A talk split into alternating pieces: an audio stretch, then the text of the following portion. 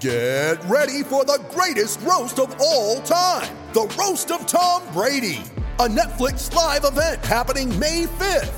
Hosted by Kevin Hart. The seven-time world champion gets his cleats held to the fire by famous friends and frenemies on an unforgettable night where everything is fair game. Tune in on May fifth at five p.m. Pacific time for The Roast of Tom Brady. Live only on Netflix.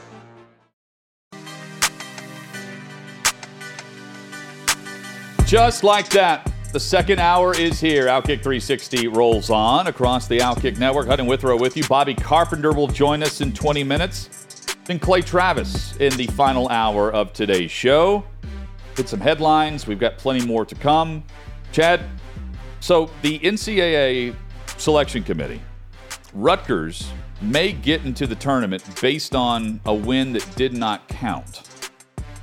Rutgers basketball, they're right there on the bubble.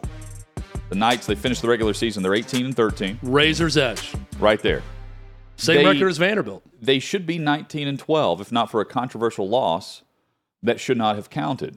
So back in December, again, we can make up the rules as we go. Is it about what you've done now, or can we make up a rule or make up a scenario for you in November, December? December the eighth, Rutgers traveled to Columbus, Big Ten conference matchup against Ohio State, ranked twenty-fifth currently. And the visitors, Rutgers, they the stories at OutKick, they led the home team by two with five seconds left. Caleb McConnell at the free throw line uh, could make it three, but he missed. So they're up by two. So Ohio State got the rebound. They got the foot, uh, the, uh, the the ball up the court to their star, Thornton. And McConnell immediately picked him up in the front court and forced him to the sideline. And despite all that, somehow, some way, he escaped and got the ball to his teammate just beyond the three-point line. And pulled up game-winning triple at the buzzer. Okay? However, that's wrong. Before catching the pass, Thornton stepped out of bounds. Rutgers lost. Ohio State wins. But they should have nineteen wins based on that. I maintain their eighteen wins are eighteen wins. Because that's just part of the game. Missing calls. Do you agree or disagree with me, Chad? I totally agree with you. Now, if this was some sort of clock mismanagement that they found out after, that the clock was uh, improperly in some way done where it was shot after the horn or after it hit zero, right, and they screwed it up there, then what the Big Ten should do is come back and award Rutgers the win and Ohio State the loss. That's which, how it should be corrected. Which they have not done. No, because this is... But they is, did admit fault. They did a, say... They did, they did say... that he stepped out of bounds in a, in a statement on the, the very following day. This is a human error by the officials that happens in every basketball game. It happened late. It's awful for Rutgers to lose a game like this, but it's a loss. And I think what the committee has to consider, what they consider with everyone, everything. So is a one-point loss on the road to Ohio State that much different from a two-point win? Well, it'd be a Before quad one win for them. That's fine, but so yes, I'm just saying whole body of work, right? Like I agree. I agree with you. It's about you know, you like to say it's not if you lose, it's how you lose at times. So right. If you lose at the buzzer, that's different than losing by thirty so, and giving up in a game. If you win by twenty-five, that's different than winning at the buzzer. You just look at the whole body of work. You have from November to March to make your case for the selection committee. So look at every game equal. I don't care about last ten. I don't care about first ten. I don't care about losing streaks in the middle of the season. I care about what you've done. Win, loss, good, bad, in between, point differential, offense, defense, all those things, strength of schedule, it all goes into it. So this should go into it, but it should go into it as a loss for Rutgers. Here's how I will be thinking whenever Rutgers gets in the tournament, though. This. This, the nineteen, not eighteen wins, okay? And look, Rutgers, they're right there. They deserve to be considered, all of that. You can make the argument they're in. But I could also argue they're in because of their conference, right? Like they, we have seen time and time again, the Big Ten. They get they get a they get they, a break. They get the nod, and they they get a lot of this teams is not in a great year based for them. On their conference. It's not a great year for the A C C or the Pac twelve, or I'll use the A C C. Not a great year for the A C C. But the A C C is only going to get, what, five teams in? And they're horrible. So, point being, if this, are, if this were any other conference, I'm not sure this would be a storyline. Maybe I'm being unfair to Rutgers on this. But if someone steps out of bounds and the conference admits it, but they're not changing the record, your record is what it is. And, I mean, can we just go back in time and find bad calls and say, hey, you know, uh, Kentucky should have won this game. They'd be a number one seed instead of a three. Or, you know, Auburn should be in. Instead, they're headed to the N I T. Vandy, I'm sure, has some late second loss this season. Point being, I think it's because of the conference, not the scenario. And that's why I say they I have eighteen wins. You're you're onto something with that, with the conference. I, I'd say the only, I'd argue the only conference, major conference that's having a really good year is the Big twelve. I think top to bottom, that's a very good league this year or in basketball. Maybe a better example would be a one big one bid league where you have a team that has been extremely dominant and they lose in a championship one bid opportunity because of a missed call. That team's not going to the N C double A tournament. Yeah, like I so I think an X factor for Power Five teams this year, and a good example is the Mountain West. Mountain West is always a weird conference in terms of the selection committee. They've they've had years they've had five in, they've had two, they've had four, they've had three. I think they're on the borderline of three or four teams. Yes, they're going to get in. So that this could cost that fourth team, let's say, right? Because that Rutgers fourth team in the mountain yeah. in the Mountain West yeah. would be out because Rutgers is in. If you look at it that way. Again, I just think that should be considered, but it should absolutely not be considered as a bonus quad one win because they didn't win it. If the Big Ten comes back and says, we screwed this up so egregiously that we're awarding Rutgers with a win after the fact, then it's a win. But well, they didn't, so it's it's a loss. And, and uh, Davey sends a text, it's a, it's a great point. Should Duke move up a seed line because the refs incorrectly overturned a call against Virginia? And then the A C C admitted fault with that, which we discussed on the show. Again, like I think you open up too many cans here where a part of the game is this is just how it goes sometimes. I just think you can conveniently argue whatever you want if you're defending a team. And they could still, so when you get to Selection Sunday, you know, we're going to hear from the committee chairman. And it sucks for Rutgers because if they get in, this is going to be the reason. People are going to point to this instead of their resume. So and that, that's why I... They can still get in on their own merit here. They don't need this win. And that's that's why I don't buy this headline that they're going to but, consider giving them a win when they actually have a but loss. But again, when you're making the argument, if you're put in this position and yeah. you're, the, you're the committee chair and you're put in the spot to argue for Rutgers over Vanderbilt, let's say. Yeah. This is one you could use, right? That would be it, yeah. But I don't think I mean, they would look, do it for I'm any the, other conference. It, it's wrong to do this.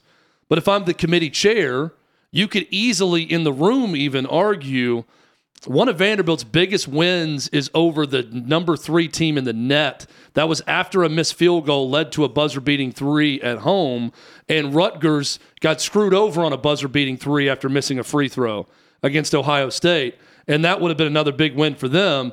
But Vandy got the bit. No, Vandy hit the shot. They won the game. So they won it, and Ohio State hit the shot and won the game. It's not Ohio State's fault that the officiating crew missed the call in that moment. Again, you just have to look at the whole body of work and piece it together as best you can. But to make things simpler, let's stop looking at injuries. By the way, U C L A came out and said that player is a torn Achilles, out for the year, and immediately third leading scorer, best defender on the team. Well, how does that affect their seeding? It shouldn't. It should not. It's about what they've done, what they do in the Pac twelve tournament. We'll look at that also, but evaluate the whole body of work and go from there. And Clark done for the year. That's simple. Go from there. And it will affect their seeding. And that's wrong. I know. That's yeah. wrong. And it's they've probably already they, they probably already have them seeded right now. If they are a number one sucks. seed based on what they've done, I don't care if they lose all five starters to injury in the Pac twelve tournament. They are a number one seed with whoever they have left playing. Because on, that's the team. And that's yeah, that's what they earned. Yes. Yeah, through the course of the season. Hit us up with your thoughts at OutKick three sixty. Kevin Blackstone, in a column with the Washington Post, he he wants uh, Major League Baseball to move spring training out of Florida because of Ron DeSantis or not being diverse enough.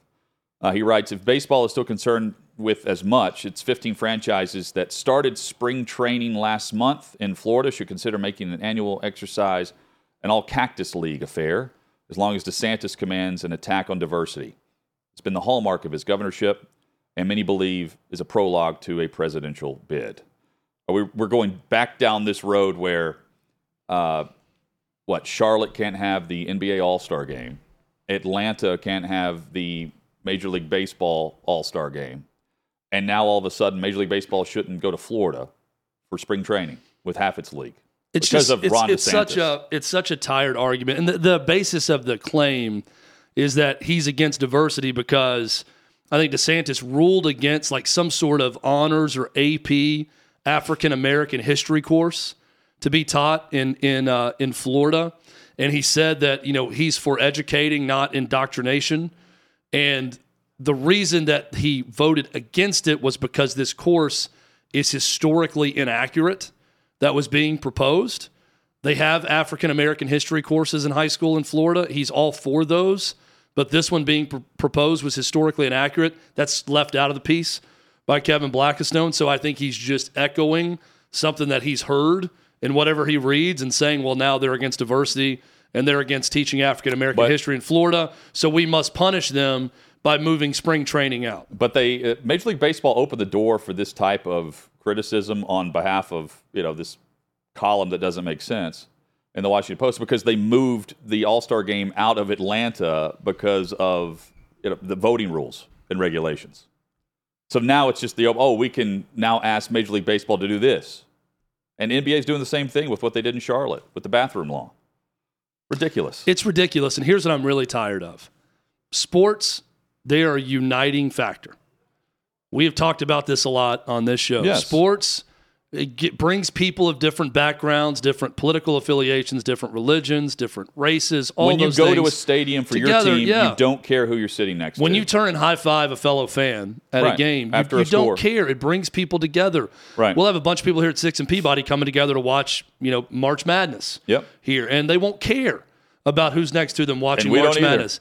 Yet time and time again, a sports writer or sports media member will try to use the very thing that unites us to divide us. And I hate this practice. I hate when Kevin Blackstone and others do things like this, that let's take something that unites Americans that we can agree on, and let's use that and weaponize it to be the thing that divides. I don't like what this state has done from a, a, a legislative process, political process, so let's remove sports from them. I want to punish them, and I want to further divide America. This is Civil War type stuff. Like, you can't have that great event because I don't agree with the politics in your state. Th- those can these events, Hutton, can only be in blue states. Right. Is what Kevin Blackstone is arguing. And so the Cactus How dare League, they put it in Florida where there's a Republican governor? Right. And now because I disagree, I want to divide everyone and take that from them. No, let's keep sports as a uniter and not a divider. And keep your hands off of it. When you want to make these arguments, well, if you want to go write an op-ed for the Washington Post about your disagreement with what DeSantis has done, fine. Do that all you want. Put it in the politics section. Go write about it. But keep your hands off our sports when it comes to that. But I don't think this is Blackstone. This is the league. The league opened the door. That's what I'm saying. Like, Major League Baseball has done it. We've also seen the N B A do it. They they went cancel culture with the city of Atlanta. They were worried about criticism instead of just uniting, like Chad's saying. Well, and as soon as look, a Republican they're all, they're is in office guilty. In Arizona, we'll see the same column. Yeah, Major League Baseball was guilty for making that horrific decision to begin with. But I think anyone who just writes about that, well, you know, I write about sports, but I'm also very political, so my next column is going to be about taking this sport from the state I disagree with politically, right. I want that practice to end.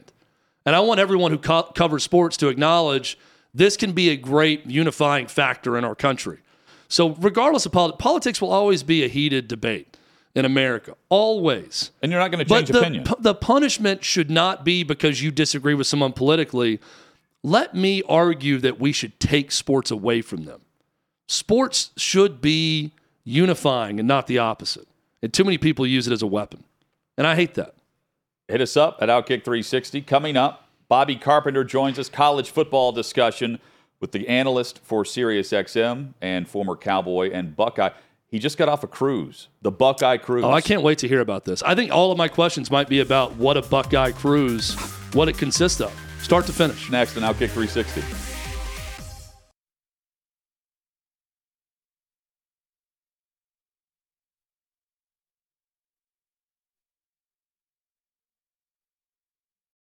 You ready? Showtime. On May third, summer starts with The Fall Guy. Let's do it later. Let's drink a spicy margarita. Make some bad decisions. Yes. Audiences are falling in love with the most entertaining film of the year. Fall Guy. Fall Guy. Fall Guy. That's what the poster said. See Ryan Gosling and Emily Blunt in the movie critics say exists to make you happy. Trying to make it out? Nope. Because I don't either. It's not what I'm into right now. What are you into? Talking. Yeah. The Fall Guy. Only in theaters May third. Rated P G thirteen.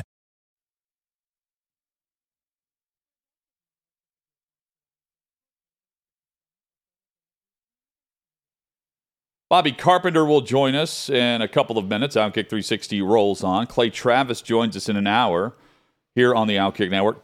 Chad, John Skipper, formerly oversaw all things E S P N, he's put out another idea where that is, I believe his idea from a month and a half ago was to take the Super Bowl to pay-per-view. Um, but now he's floating the idea that the Pac twelve and the A C C should merge together, uh, which is drawing both criticism and laughs, but I, I, I don't think it's a bad idea from the Pac twelve's perspective. Well, I don't, from the A C C's perspective, I mean, yeah, I don't know what they're gaining. It, it's look, it's not uh, it's not the worst idea that John Skipper's ever had. Okay, right. There's been other bad ideas that he's had. One of them you mentioned, the pay-per-view idea for the Super Bowl. Bad idea. Yes. Um, this is just another amalgamation of what we've sort of been saying, and I've said, that the best thing for the Pac twelve right now is just to merge. The and we best were saying program the Big twelve. Should merge with the Big twelve. That right. makes more sense geographically. Right. But I also think there is a scenario where you could cherry pick the best of the Pac twelve, Big twelve, and A C C and form your own super conference. Sure. It'd, be, it'd be nationwide, but and that's what f- conferences are now. Look at the Big Ten. Right. They go from Rutgers to L A. Yep. It's from Jersey to L A. So you could do that, and that's not a... Again, not his worst idea ever. I just think the two conferences don't well, make a ton of sense together. And by doing it, you But would if you own, got a blend of the three or Big twelve, Pac twelve, it makes a lot of sense. By doing that, you, E S P N would also own two of the three power conferences. Yeah. Because they already have the contract with A C C. We know what they're doing with the, the S E C. Bobby Carpenter joins us each and every week on Wednesdays, and he's fresh off of the Buckeye Cruise, I believe, at B Carp threes, where you can follow him on social. Bobby, how are you? How was the cruise? Uh, the cruise was good, guys. Raised a ton of money for the uh, James Cancer Hospital here in Columbus, in Columbus, Ohio. So, yeah, it was a good time, you know, hanging out with uh, some current players go for the first time since N I L. They could allow that. And uh, Ryan Day and his family came, so it was nice to kind of get to know him and see him outside of the confines of the facility and on the sidelines. So you get to see a little bit of different side of the guy, but it was a good time. Get a chance to hang out with my old teammates and, you know, getting wild and stupid and having some fun and raising some money. I, I said on the show that you did offer to do the show last week from the Buckeye Cruise, and I said absolutely not. Like, you, you should not make room for us on on there.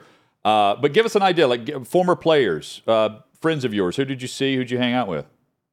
So, you know, it started about sixteen years ago, and you know, we were like the young dudes. I was my second year in the league, or after my second year, we put this together. And originally started by, you know, Chris and Stephanie Spielman, Chris's late wife, who passed away from cancer. It was a, a way to kind of raise some money and raise like a hundred grand the first year. Now I raised four point three million, um, you know, in this, this round Great. alone. But I got my guy, A J Hawk, Anthony Schlegel, you know, guys who I played with, you know, Raekwon McMillan, who's up with the Patriots now.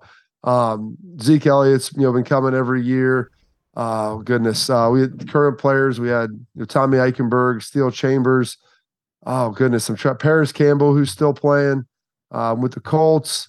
Uh, just trying to roll through everybody. You know, we've got some older guys that come through. Tom Kuzno, who's around my dad's age as well. But there's usually about, you know, fifteen, uh, probably twenty to twenty-five former players that come on.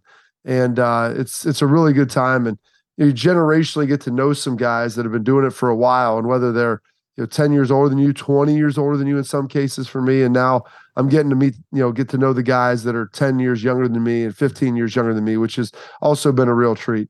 Do you take turns dotting the I each night as a different Ohio State Buckeye legend? I mean, what what are the what are the festivities like in terms of the program for when you get together? Are you on a stage?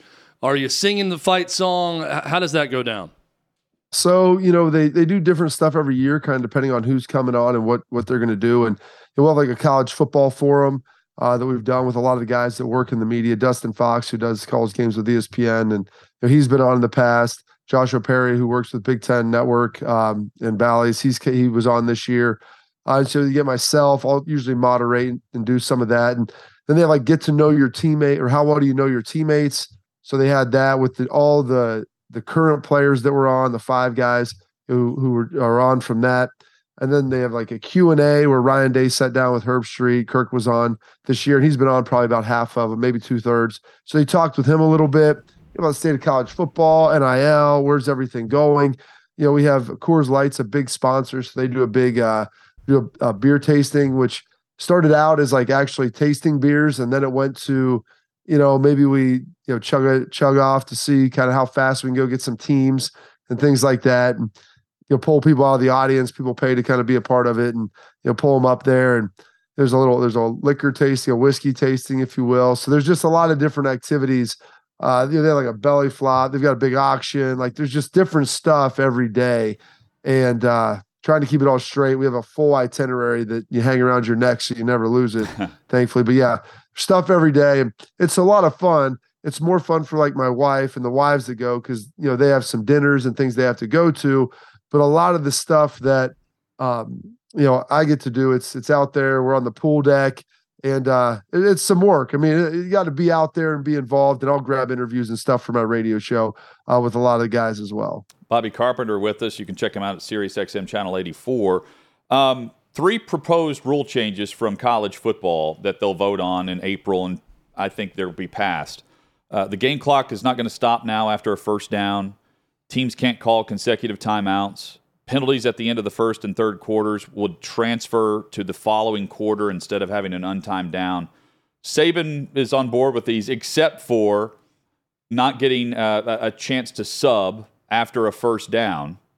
And the offense is now picking up steam and going fast, namely the Tennessee Volunteers. What do you make of the rule change, which is all, it's identical to what the N F L would be doing? Clock's going to continue to roll after a first down pickup.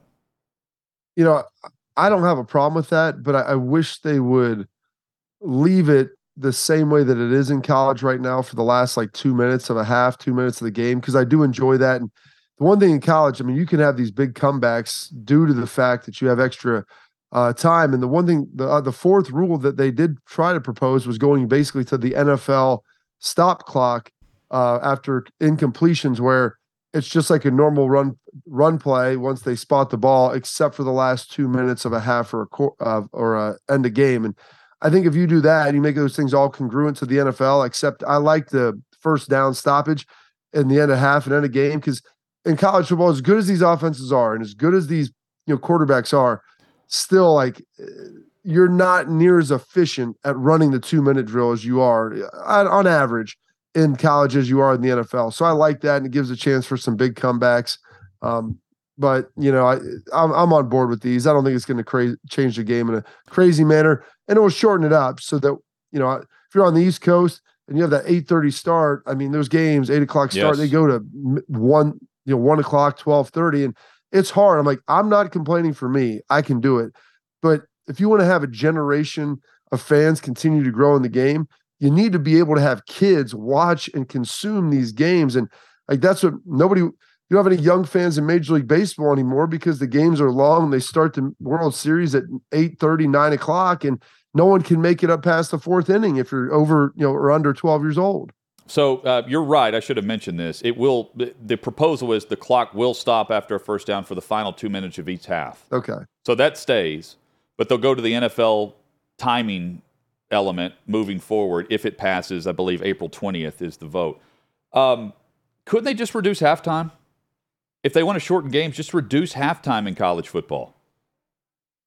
You know, they could. Um, then you'd be really going to an N F L model. I mean, the N F L, you run up there, like you pee, you grab something to eat, you get your adjustments, and you're like back out the door.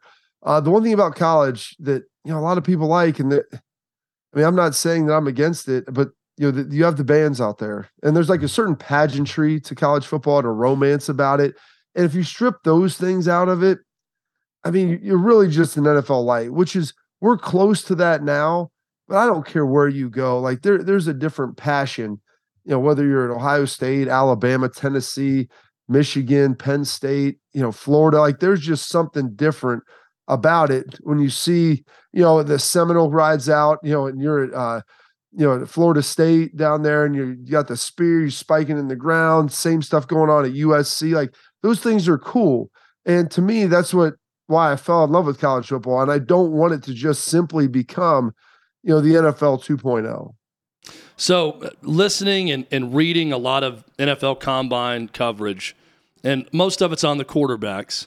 These are a couple things I've heard about C J Stroud, most of them all positive, but two negatives about him, Bobby, and I want you to react to these. One of these is that he he doesn't have any improvisational skills.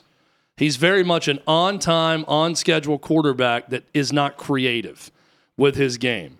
The second thing is that he was bad against Michigan the last two years. This is honestly something I've heard, that someone people have a problem. You remember the knock on Peyton Manning coming out of Tennessee, couldn't beat Florida. That was it. That was the only team he'd lose to most of the time, but he couldn't beat Florida, couldn't deliver in the big game. That, that's been a knock that I've heard on C J Stroud. What do you think about both of those criticisms? Yeah, the we'll start with the second one first. Um, I think beating your rival is important. I think Peyton had a pretty good N F L career. I don't think that in, inhibited him significantly. You know, won a couple of Super Bowls and, you know, very successful. You know, people may say maybe that's why he wasn't as successful in the playoffs as maybe he could have been. I don't know. I think the one thing I look at, like, how did he play in those games? And I don't think C J played particularly bad. He was not the reason they lost. Now, I don't think he elevated his game, you know, to a ridiculous amount to be able to come back and win.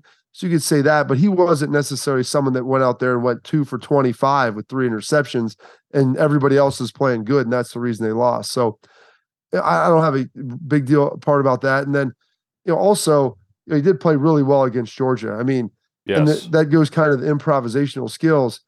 He didn't run a lot at Ohio State. And that's something, believe me, that fans were very upset about. You know, all they wanted was a guy that could throw after J T Barrett, and then you get Fields, and Fields is kind of the best of both. And then now C J, who is more of a pocket passer, but I mean, I watched him pull it down against Georgia and make some big runs at the end of the game, especially that final drive.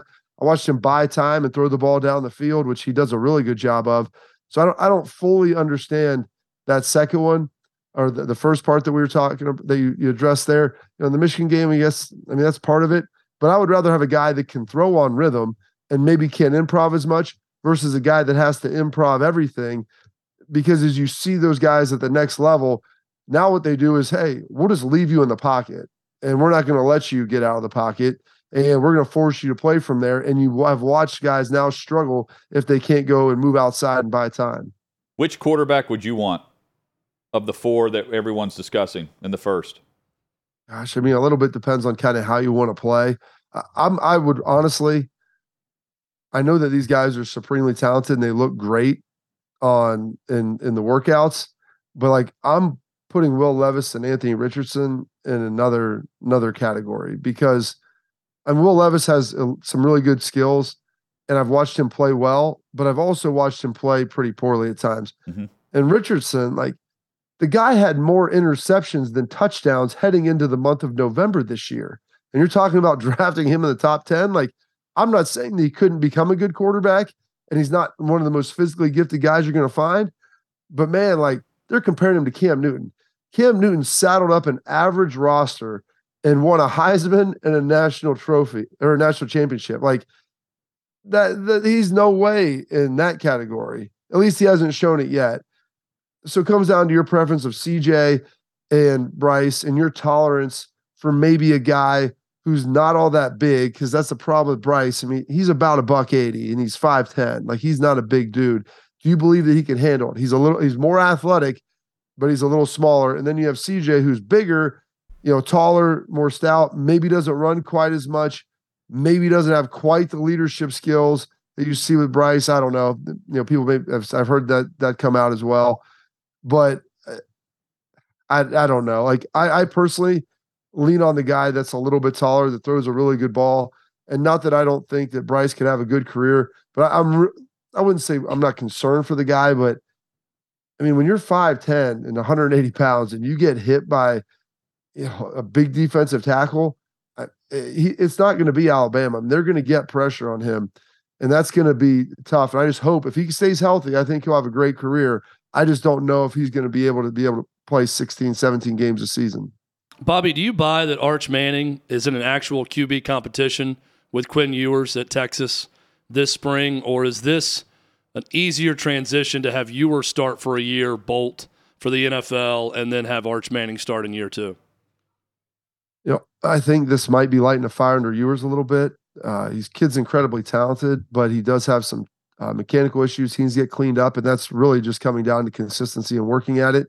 And if he does, I think he would be a better option than Arch Manning right now. This will be his third year in college, and he has a full season starting under his belt.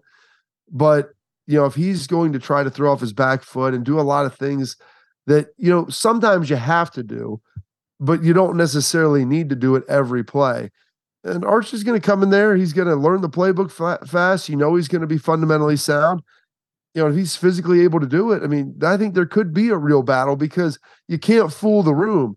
And if Ewers doesn't have those leadership skills, if he doesn't grab control of this thing in the spring and this lingers into the fall, I would say the longer the competition goes, the more it's going to be leaning to Arch Manning, because that means there's guys that you can see buying into him and they might want to follow him, given the fact that he's probably a little more consistent and maybe just has a bigger personality that seems like more of a leader. So we know the most desirable programs left in the Pac twelve. It, there's two, Oregon, Washington. A lot of talks about them having maybe the opportunity to go to the Big Ten at some point.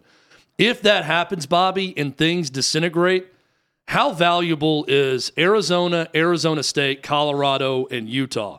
Because those are the four programs rumored that they may be together in some sort of move to the Big twelve. What kind of value do you see in those four programs?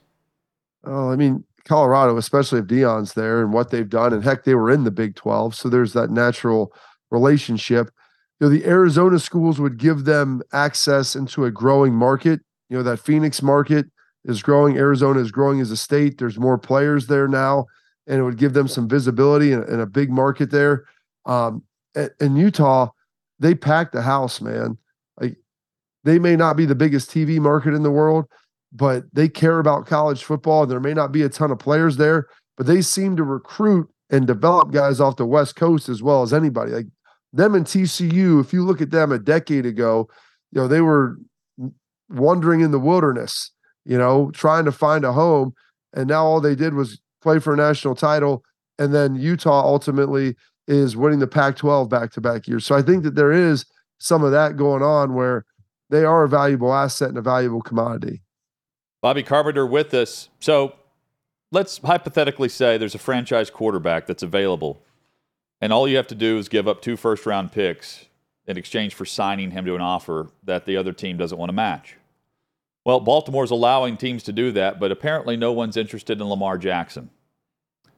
As a former N F L player, knowing that the N F L P A and the agreement with the C B A that they have with the league versus the other pro leagues is the worst compared to the others, what are the owners saying privately behind the scenes, and what are players talking about behind the scenes for which they have no control over? I think they're talking about the fact that he wants the Deshaun uh, yeah. Watson deal, and nobody's going to be willing to give that to him. And does he deserve it? I mean, the guy's won an M V P. Based upon market value, he should probably get it. Like, I'm a little disappointed that, you know, we'll see what Bo- Joe Burrow does. And problem is, you know, Mike Brown, their their family's not the wealthiest in the world. You have to escrow all those dollars if you ultimately, um, you know, guarantee it. Now you still have to write a check for it, so that's a big check. And they're probably one of the least wealthy, I guess you could say, ownership groups. But you look at some of these guys coming up, like Josh Allen should have pushed harder, you know, for this. And and we'll see what Herbert eventually does, if, assuming he plays well. But somebody, they got to say, listen, you know, I want a five year, I want a four year guaranteed deal. And this is what it's going to be. And it's going to be fifty million dollars a year. And uh, it's a take it or leave it situation. The problem with Lamar Jackson is, you know, he does it a little bit of a different way in the fact that he can run, and that makes some people uncomfortable, but he's still really young. He hasn't missed that many games. And the other thing too is people act like this is a free market transaction. For someone else to sign him, they still have to give up two first round picks. So it's not like, hey, nobody's willing to sign Lamar. They don't think he's any good. That's it's, right. Nobody wants to sign him, pay him, and then also give up elite draft capital. But I, like, I look at Atlanta. Atlanta was in the mix for Deshaun Watson. The Browns traded three first round picks and then a second and a third, multiple second and thirds, along with three first round picks to sign Watson to that contract. Atlanta and New Orleans were in the mix, and the Browns came back in.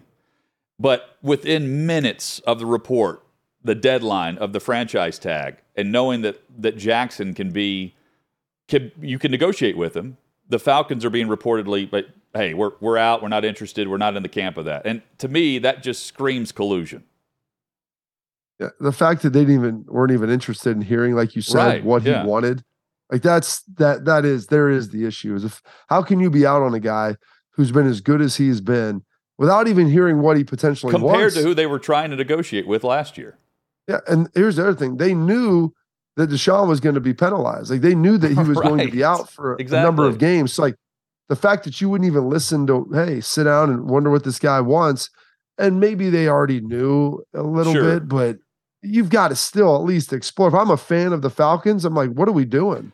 Yeah. Like, let's, let's go see if we can get this guy. Well, this is where I, I think Lamar Jackson has played this perfectly until now. This is where I think he needs an agent, because the agent yeah. can be the, the spokesperson for him in this moment, because he doesn't do anything like that. And there's no information out there except from individual teams, not the player. And that's the problem. Like you said, he has nobody working those back channels for him and talking to people in the media and leaking out, you know, what has been offered, what it ultimately looks like, and this and that. And that everybody I try, this stuff happens. Like, well, he's reportedly been offered this, or they've reportedly offered that. And like, well, look who's saying it. Look at the relationships and what incentive does that have to get out there? And, you know, if he came out, which, and it's tough for a player to advocate publicly for yourself. It's very hard. But if he came out and said, hey, you know, I, I just wanted the same deal that Deshaun guy, I think I'm a better player than he is, or just as good, you know, I think people would probably say they respect that a little bit, but nobody truly knows exactly what he wants because it hasn't really been out there and been pushed. And that is the problem when you represent yourself, is that if you do get into a free market situation, it's tough to be able to figure out what's going on. Because let's be honest, if if Lamar had an agent coming out of the combine, he would have had a very firm idea of what's right. going on. Whereas Lamar isn't at the combine. He's not meeting with all these teams about other players. That's a great point. Bobby Carpenter, you can follow him on social at B Carp three, Sirius X M Channel eighty-four with uh, Bobby and Jacob Hester. You can check them out there. Great stuff as always, man, and uh, can't wait to get some behind-the-scenes stories from the Buckeye Cruise. We hope to be there next year. Hopefully we get the invite. I'll, I'll, I'll dot the I for you guys at night, and in the poolside, I'll dot the I. Please invite us. Oh. It'll be great. You guys would have a blast, I'm telling you. Hey, hypothetically, had you joined our show last week, what would be the state of mind during this time, this time right now, where you were a week ago? Ooh, at, at the pe- Wednesday. You going down a slide or something? You know, it, it wouldn't have been bad because I my wife got off the next day, so it was the last day I got to spend with her. And I was just like making sure that I wasn't like a, a drunken mess heading to dinner, okay. because that's the problem. Like when you go into dinner and you're already a wreck, like coming out, coming out of it, it's, it's a bad, bad situation. Then it's just sleepy time at that point yeah. after dinner. Yes. It's like, all right, well now I'm done. Again, great. He always is loyal to the show. We appreciate it. I hope those Goldschlager shots were worth it. Yeah. Real piece fun. Of gold. Hope Real flakes fun. Of gold. Thank you, Bobby. Thanks guys. Coming up, Chad has seen Creed three, and we get the non-spoiler version. I told review. you about my movie theater experience earlier. Now I'll tell you about the actual movie. Chad's Creed three review, non-spoiler version, next in OutKick three sixty.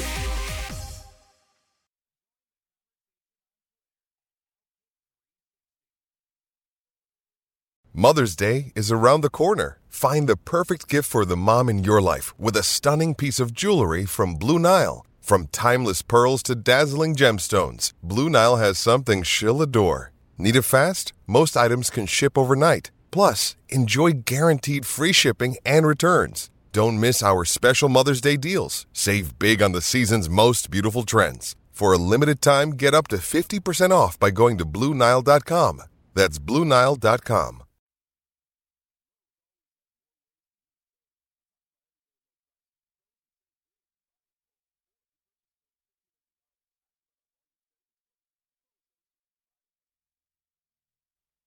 OutKick three sixty rolls on. sixth and Peabody, our location, with E H A Beer and Old Smoky Moonshine. Chad, I went and saw the new uh, M. Night Shyamalan film. Whenever we like the movie, inside. It's a so film. We, we call it a film. Well, everything else is just I, a movie. Uh, I went and saw the film. Also, when we hate the movie, we call it a film. Sometimes. It works both ways. Yeah, it can also be yeah. sarcasm. Yes. Um, but we're not like we're not you know, high society by any means. What'd you think about Creed three? I liked the last time I went to the theater. I loved my experience, except for the bathroom, which was awful. Chad liked everything except for outside of the theater and the sounds from the other theater. But Creed three itself, as a film, give us your non-spoiler review. I, I want your review of Knock at the Cabin Door, too, at some point. I don't, I don't okay. think I've heard it yet. So here's what I learned about a Rocky movie. Um, it's better when Rocky's in it. I think that would be my quick review of it.